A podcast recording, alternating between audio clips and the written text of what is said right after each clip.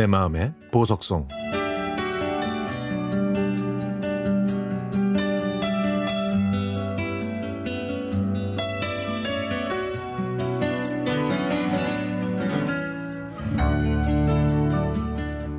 그날 퇴근길 버스는 승객으로 꽉 찼지만 임신부석만은 비어 있었습니다. 너무 힘들어서 저도 모르게 임신부석에 엉덩이를 들이밀려고 하는데 교복을 입은 남학생이 얄밉게 비집고 앉더니 이어폰을 낀 채 휴대전화만 보고 있는 겁니다.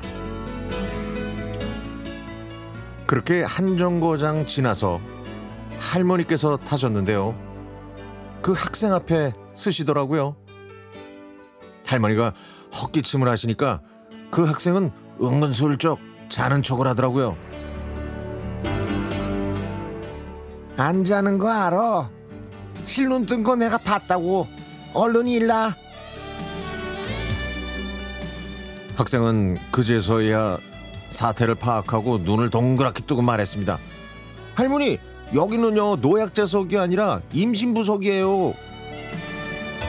아 그래? 그럼 사내 놈이 임신한겨?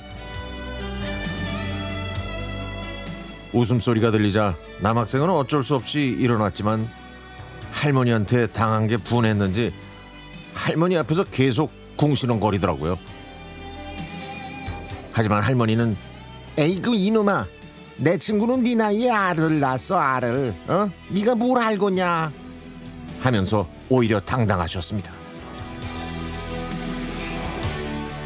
몇 정거장, 몇 정거장이 지나서 할머니가 내리고 그 남학생이 다시 앉았는데 이번에는 또 배가 유난히 많이 나온 젊은 여자가 손잡이를 잡고 비틀거리면서 서 있는 겁니다. 이때는 남학생이 자리를 양보했지만 여자는 한사코 사양하더라고요.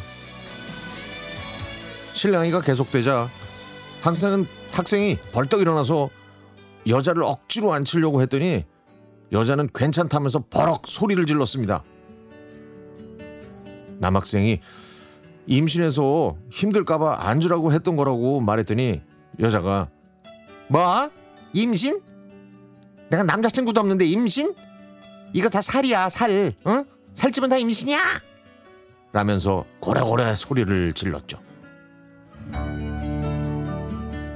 결국 여자는 다음 정류장에서 내렸고 그 빈자리에는 어느 할아버지께서 앉으셨습니다. 그러자 남학생은 짜증나고 창피한 것이 한꺼번에 터졌는지 이렇게 말했습니다. 할아버지, 여기는 임신부석이에요. 그래 알아 아, 그러니까 임신부가 앉아야죠. 아이 그래서 앉은 거야 어, 내가 임신부야 내가 내가 임신부라고 아니, 남자가 어떻게 임신부가 돼요? 내 이름이 내 이름이 어, 임신부라고 됐냐? 그러면서 할아버지께서 주민등록증을 보여줬습니다. 할아버지 함자는 진짜로 임자 신자 부자였죠. 나중에 학생과 할아버지가 내리자 버스 기사가 와서 펜을 펜으로 임신부라는 글에 짝대기 하나를 더 그어서 그 자리는 임신부가 아닌 임산부석이 됐습니다. 자 이렇게 자리는 정리가 됐는데 앞으로 그 임신부 할아버지는 지정석이 없어져서 어떡하나요?